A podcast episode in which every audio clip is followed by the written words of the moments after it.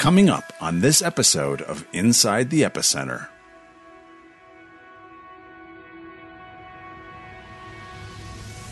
I feel confident in saying the vast majority, 90 plus percent Muslims, do not want to wage Islamic jihad, a violent holy war against Jews or Christians. But there is the subset that do. And they look to the Quran and other texts and they say, no, no, no, this means we're supposed to wage this hatred. Welcome to Inside the Epicenter with Joel Rosenberg, a podcast of the Joshua Fund, a ministry dedicated to blessing Israel and her neighbors in the name of Jesus. Today, we're featuring part three in a series that Joel gave at Calvary Church Albuquerque titled Critical Issues Facing the Epicenter. Previously, we explored questions like Are the Jews the chosen people? and Were the Jews given the promised land? Since throughout history, Jews have been the target of scorn and vitriol, violence and genocide, we wanted to present this keynote message from deep in the Joshua Fund archives and consider the question why does the world hate Israel?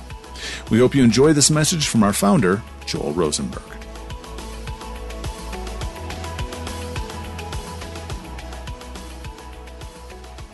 Good morning. It's an honor to be with you guys this weekend. Uh, it's been an honor every time that your pastor has invited me here. I'm just so grateful to Skip and to Lenya for their friendship and kindness to my wife and Lynn and the boys and I, and, and to the Joshua Fund team that we minister with, uh, blessing Israel and her neighbors in the name of Jesus, according to Genesis 12, verses 1 through 3. Obviously, those are the famous verses where God said He will bless those who bless the children of Abraham and curse those who curse them. And, and so, of course, for Lynn and the boys, myself, we thought, well, you know, we should know which side of that equation we want to be on and, and Skip and Lenya, bless their hearts, they have made that same commitment even years before, before we did. Uh, uh, this is a critical thing, though. It's not a small thing. Uh, what we've been talking about in part one last night, part two this morning of this series is there's an intense battle. It's not new, but it's intensifying this battle over whether God even loves the Jews or has just cut them loose. Let's just recap. He hasn't cut them loose. God loves the Jewish people, and He says He's loved them with an everlasting love. And I'm just thinking, I don't have a doctorate, but I don't know. I think everlasting probably means everlasting, right? That's just me. And uh, now there's a battle over whether God gave the land to the Jewish people, the promised land. But God said, and we went over it in detail this morning, that He not only gave the land to the Jewish people, but He gave it to them, quote, as an everlasting possession, unquote. Now, again, I'm just thinking, doesn't everlasting mean everlasting? But yet, this battle remains. There's this intensifying battle one by radical Islam to annihilate Israel and the Jewish people, and by some in the church uh, worldwide to delegitimize Israel through replacement theology. This idea that God is done with the Jews, uh, there is no more special favor for Israel or uh, the Jewish people, and that God has replaced his love for the Jewish people with the church exclusively. And we've talked about how that's not true. And yet, this hatred continues. In John 16, uh, it's a very interesting passage, John 16, verses 2 and 3. The Lord Jesus speaking to his disciples, he was speaking about a very specific context at that moment about the persecution that the early followers of Jesus were going to experience from some of their countrymen. But he says something interesting. An hour is coming for everyone who th- kills you to think that he is offering service to God. These things they will do because they have not known the Father or me. This is interesting. An hour is coming when everyone who kills you thinks they're doing a service for God. I believe that while one of those fulfillments of that prophecy was certainly at the time of the book of Acts when the disciples, again, were really struggling. You know, the Apostle Paul, as Saul, he was killing Jewish believers in Jesus. And he thought he was doing a service to God. He was arresting them, persecuting them, and the Lord then changed his heart. Amen. Now we live in a day where radical Muslims, believe that by killing Jews, by killing Israel, by annihilating Israel, they are doing a service to God. Why do they feel that way? It's because the Lord says they do this because they don't know the Father or the Son, the Lord Jesus Christ. So they don't have a love for Israel and the Jewish people. They don't know how Israel is the apple of God's eye.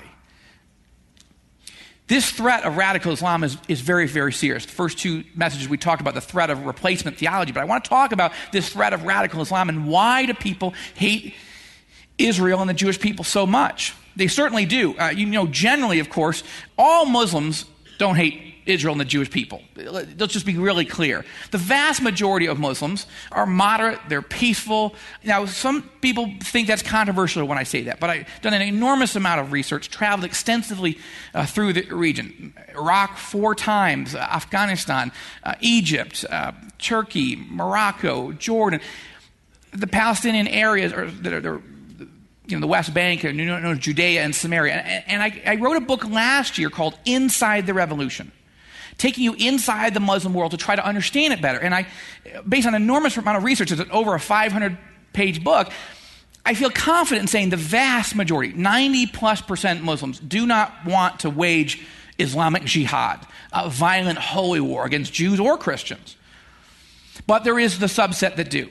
And they look to the Quran and other texts and they say, no, no, no, this means we're supposed to wage this hatred, and particularly a hatred against Jewish people.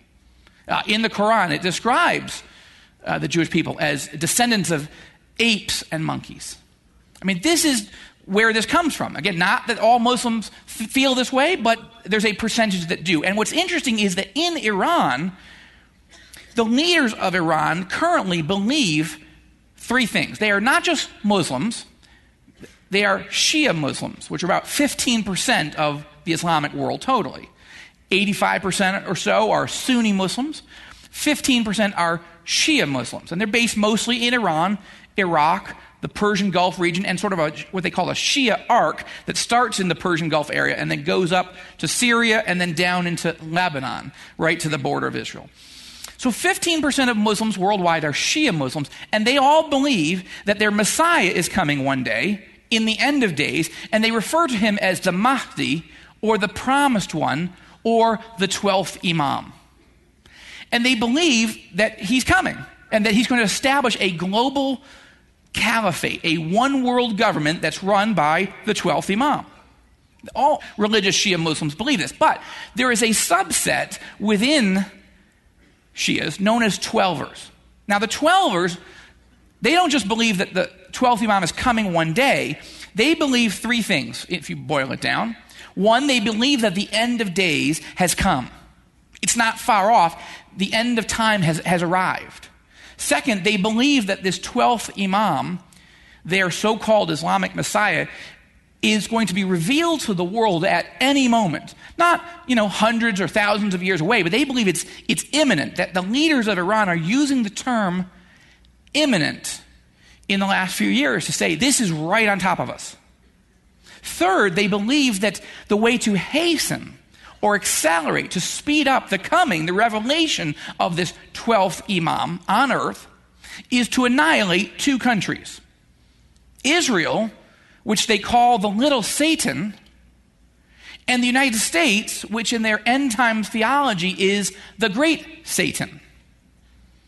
Now, I've written this new novel, The Twelfth Imam, to try to sort of imagine what in the world are these guys talking about? And what would it look like if these things played out? What if the world waits too long and doesn't take decisive action, and Iran's leaders do, in fact, acquire, develop nuclear weapons?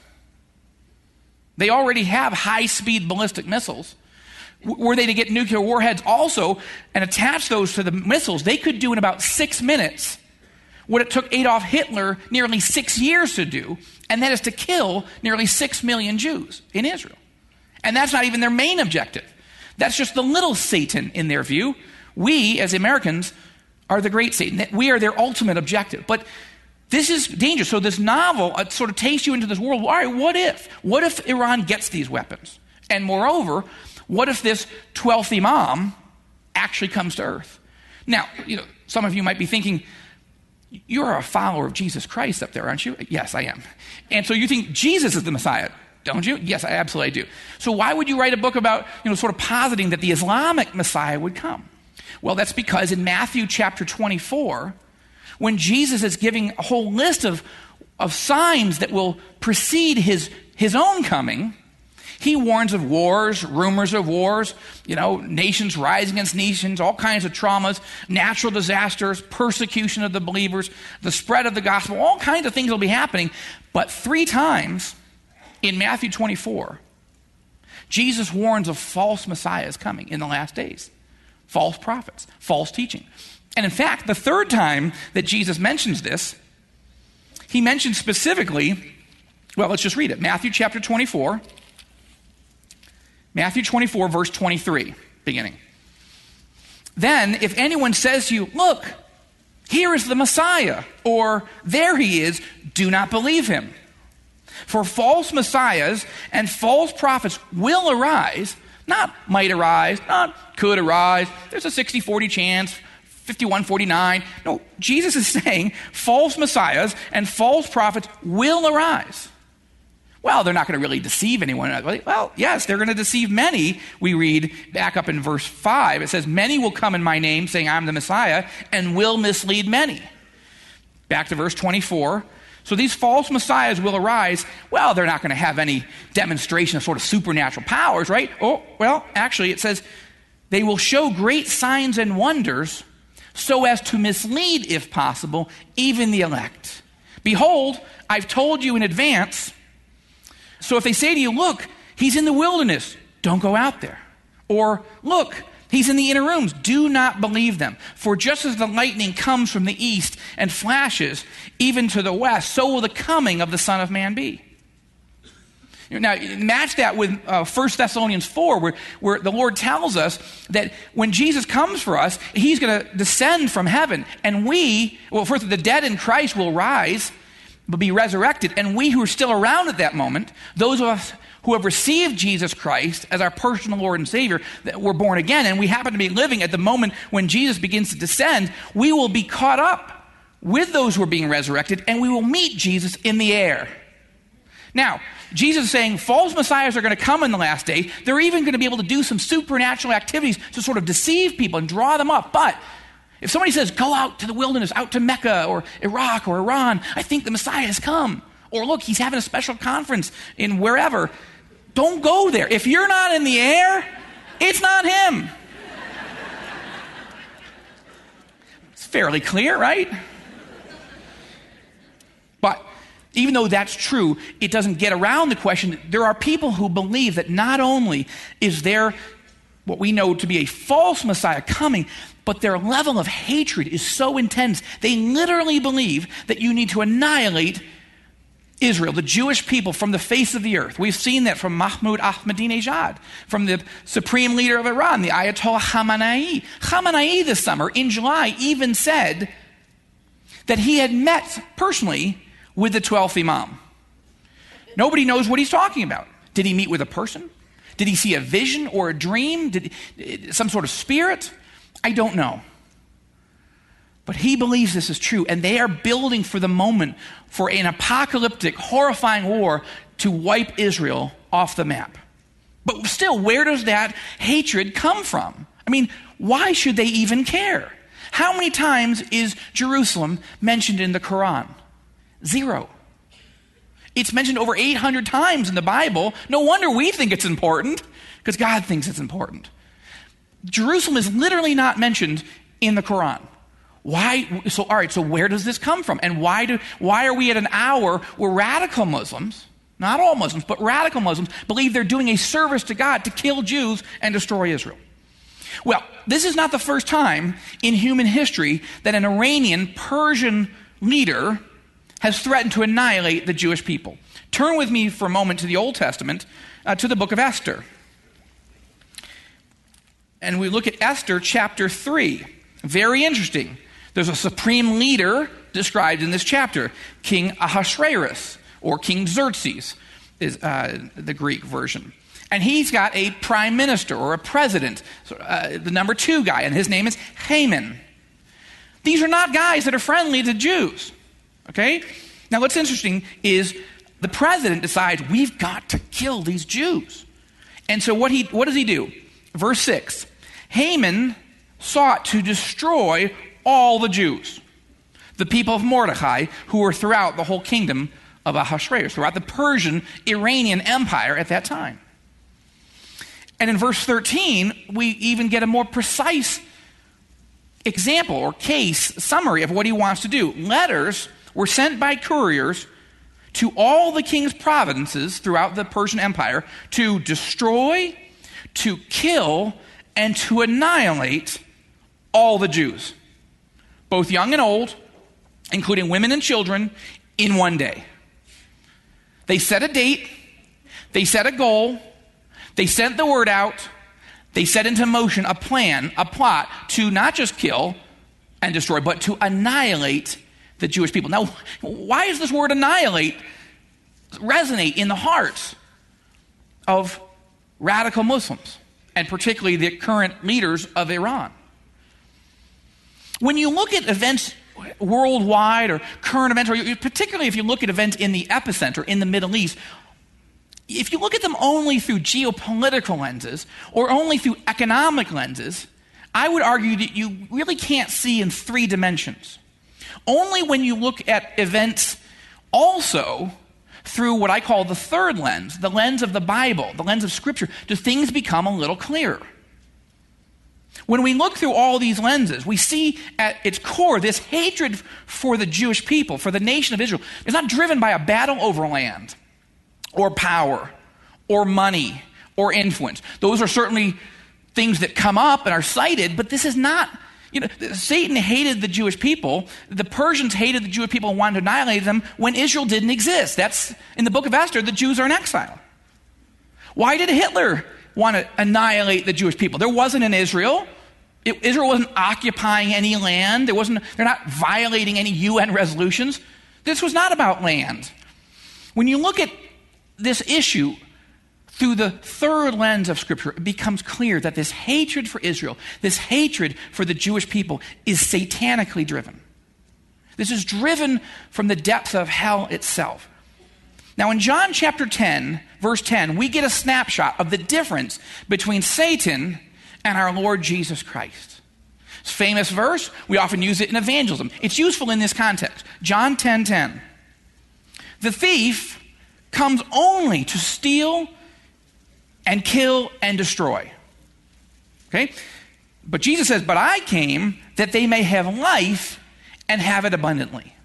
There, in one sentence, you get a lot of rich theology. That these two, our Lord Jesus Christ and Satan, are polar opposites of each other. Jesus came that we might have life and have it abundantly, here and now, and for all eternity, if we'll give our life to Him and receive Him and His death on the cross as payment for our sins, and His resurrection from the dead as proof that He is truly the Messiah, He is truly the Savior, He is truly the only way to get to heaven and spend eternity with the Father. That's Jesus' role to bring that good news, to be that good news, to be the Word incarnate. Satan's role only is to be a thief. He comes to rob, kill, and destroy. Now, once you understand that in one sentence, all of the theology of Jesus Christ versus Satan from Genesis to Revelation, it's captured in John 10:10. 10, 10. Now, let's apply it to this individual situation. If Satan is the exact opposite of our Lord Jesus Christ, then he wants the exact opposite of what God wants, right? So God chose the Jewish people to bless us. And Satan said, Good, I will choose them too, but to curse them. God gave the promised land to the Jewish people. Satan said, I will rob it, I will steal it away. God created Jerusalem, Jerusalem, to be the city of peace. Satan said, No, I will make it the city of bloodshed. God chose the Temple Mount to be holy unto his name. Satan seeks to desecrate it, to create an abomination that causes desolation right at that spot. Why? Because God has a plan for Jews and a plan for the land and a plan for Jerusalem and a plan for the Temple Mount, and Satan has the exact opposite plan. If God had chosen the Japanese to, to sovereignly bring the gospel through, then Satan would have uniquely hated the Japanese. If it had been the Brazilians, okay. God chose the Jews, a, a, a, really, and I say this as a Rosenberg, an insignificant people. I mean, God says in the, in the Old Testament, we're not the most people on the earth. I mean, if God was going to choose the most, he would have chosen the Chinese. When my wife, we, my wife and I have, I have four children. But when we had three, when we were, and she was pregnant with the fourth, uh, one of our friends said, well, you know, prepare yourself because your next child is going to be Chinese. We said, Chinese? Why, why do you say that? Well, one in four children in the world are Chinese, so therefore. so.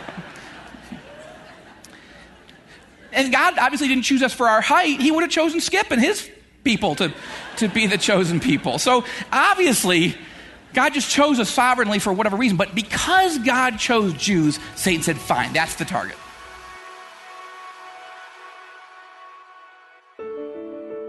Hi, this is Joel Rosenberg. If you've enjoyed this podcast, let us know. Go to joshuafund.com and use the Contact Us form to provide feedback. Likewise, if you'd like this podcast to continue, you can donate through our giving page, and you can find that link in the upper right hand corner at joshuafund.com. Now, First Chronicles 21 is an interesting text. First Chronicles 21. It's interesting to study it in its full context, but there's one verse, First Chronicles uh, 21, verse 1, that's just noteworthy in the context of what we're saying right now. Then Satan stood up against Israel and moved David to number Israel. God had told David not to do a census. Why? So that David wouldn't think, oh, good, I have all these troops, then I will trust in my troop strength rather than in the Lord. Okay? That's, the Lord didn't want him to know all that he had, he didn't want to add it all up. But Satan stood up against Israel. And he moved David, a Jewish leader, to do something against what God had told him to do. Because, why? Because that's who Satan is. He is standing up against Israel. He is trying to destroy Jewish leaders. He is trying to destroy God's plan and purpose. That's who he is. And when we understand that, things become a little clearer. Revelation chapter 12. I know you're moving quickly with me. Stay with me. Revelation chapter 12. This is a very interesting passage because it talks about the centrality of Israel in the last days. Uh, you know, people say, well, God is done with the Jews, and that's Old Testament, but in the New Testament, no, no, no, no, no. We've covered that in the first two messages. But let's look at Revelation chapter 12, beginning in verse 1. A great sign appeared in heaven a woman clothed with the sun and the moon under her feet, and on her head a crown of 12 stars. And she was with child and she cried out, being in labor and in pain to give birth. Then another sign appeared in heaven.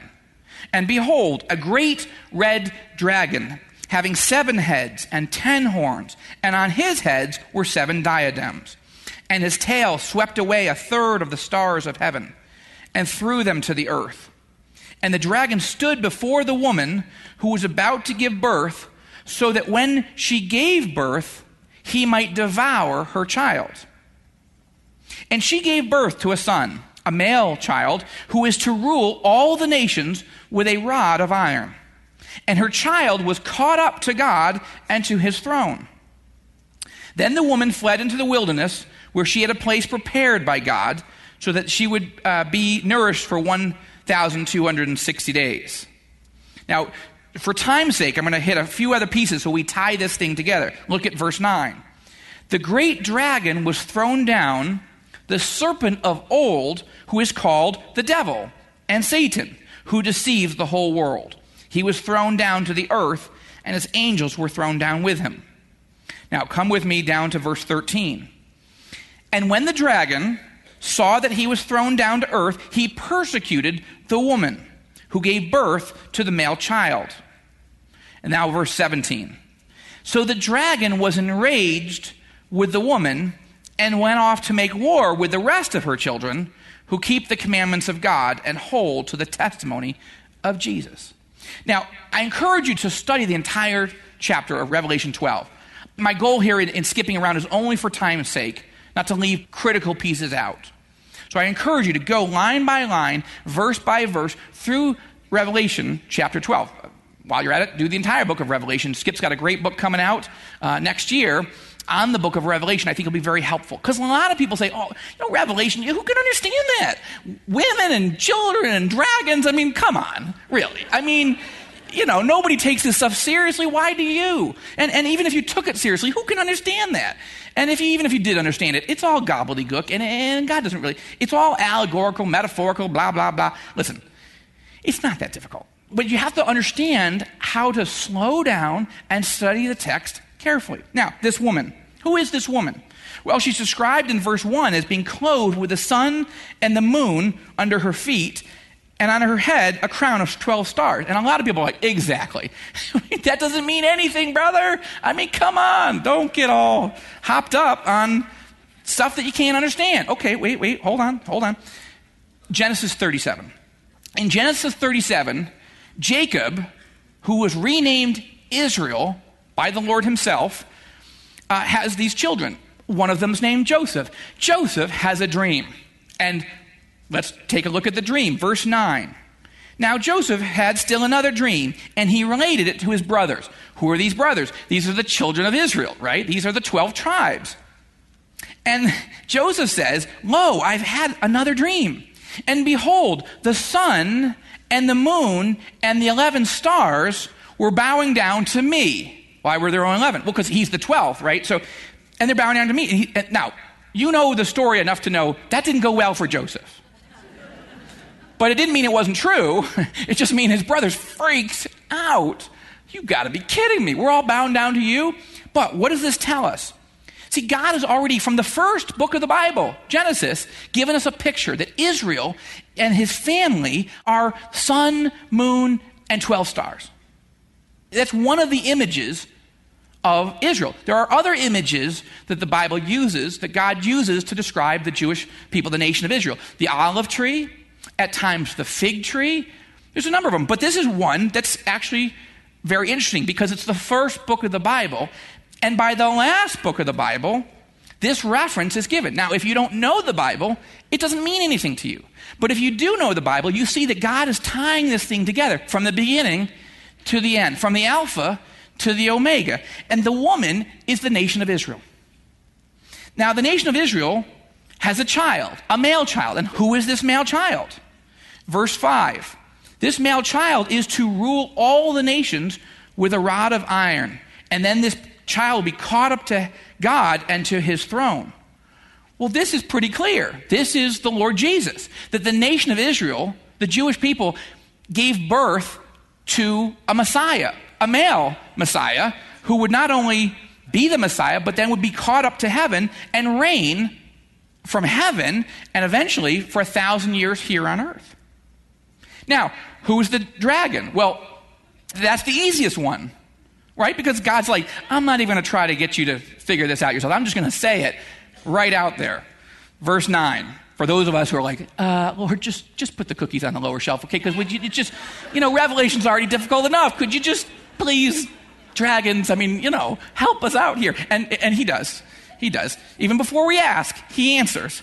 The great dragon that was thrown down is the serpent of old, who is called the devil and Satan. Okay, so it's pretty clear now.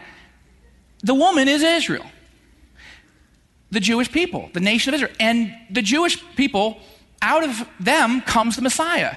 And Satan hates both of them. When the woman has the child, and this is the story of Christmas, what happens? Satan tries to devour the child. I mean, literally, King Herod tries to kill every male child born under the age of two in the Bethlehem area. This was literally fulfilled. And we see that battle because Satan hates Israel and he hates the Messiah, and he hates anyone that loves Israel and anyone that hates the Messiah.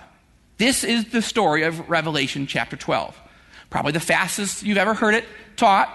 Nevertheless, I encourage you, study it on your own. Because when you do, it reinforces this idea that this is why the world hates Israel and the Jewish people. Because God loves them and Satan hates them. And there's really no other explanation. And then you go through all of end times prophecy, Revelation 16, when Satan is gathering all the forces of the earth to come to Armageddon, to destroy Israel once and for all. Because Satan is going to, to the very end, the absolute very end, try to destroy every Jew and the nation of Israel. And the scriptures are filled with this. In fact, Daniel and Zechariah are very clear that the Antichrist, demonically driven Antichrist, is literally going to invade the nation of Israel and conquer it in the last days and set up his throne, his pavilion in Israel. Eventually, he's going to sit in the temple itself. Now, why does this matter?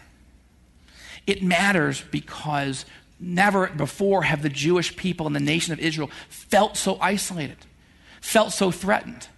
What if the Lord staves off a war for a while because he wants his church to gather in Israel?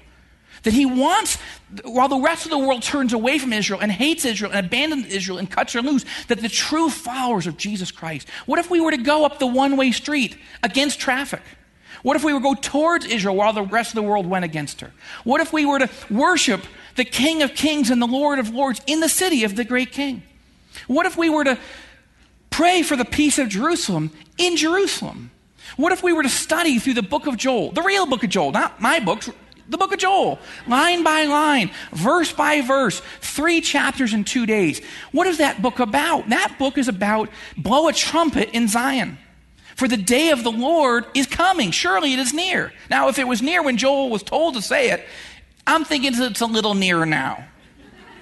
And the nation of Israel needs to see the people who know the Word of God, who love the Word of God, who believe the Word of God, who obey the Word of God, who teach the Word of God, to come and stand with them, to show them unconditional love and unwavering support at this critical hour. At the moment when the world is turning against Israel, shouldn't true followers of Jesus Christ bless Israel and the Jewish people with the everlasting, unconditional love of the God of Abraham, Isaac, and Jacob? Shouldn't we want them to know God in a real and personal way? like we do? Shouldn't we want them to have eternal security and know beyond the shadow of a doubt that they're going to heaven when they die? Shouldn't we affirm God's love and good news for them? Shouldn't we affirm God's special place and plan and purpose for them? Shouldn't we stand with them and defend them against all attacks, foreign and domestic, especially at this critical moment when the Lord is coming back and we know it and not everyone in that region does? This is the mission of the Joshua Fund. This is my personal calling, and my wife and my children. We have four children uh, Caleb, Jacob, Jonah, and little Noah 16, 14, 12, and 6. And people say, oh, a little gap there, six years. Why did you have a Noah? Well, because Jesus said in Matthew 24 that he's not coming back again till the days of Noah. So we thought, you know, if we're holding him back, we better have a little Noah. And as our family looks at what the scriptures say, and what's happening in the world, and that the Lord is coming back, we feel drawn even more to go and serve with humility and gentleness the people of Israel and her neighbors in the name of Jesus. And we want you to be part of that as well. Let's close in prayer. And Father, thank you so much for your love and mercy. Thank you that while Satan is trying to destroy what you've built and created, that you are not going to let that happen ultimately. And you've called us to intercede to learn what you're doing there, to pray for the people there, to give to the work there, to go and, and, and, and see what you're doing and serve there. Lord, help us be faithful to you, a Jewish Messiah who came to Israel, died in Israel, rose again in Israel, and is coming back to Israel. It's not that you don't love the neighbors. I look forward to teaching that next message in the next service. But Lord, I thank you that you do love the Jewish people and the nation of Israel, and you command us to as well. May you bless this congregation as they individually figure out, Lord, what do you want me to do in response to these truths? We pray these things in the name of our great Lord and Savior and soon coming King, Jesus Christ. Amen. Thanks for listening to Inside the Epicenter with Joel Rosenberg. If you found this podcast valuable, please get in touch with us. Let us know who you are, what you want us to talk about on this show. Do you have a question you want Joel to answer? Go to joshuafund.com and click the Contact Us button. Feedback from you is incredibly valuable to us as we continue to develop this podcast. For Joel Rosenberg, thank you for listening to Inside the Epicenter.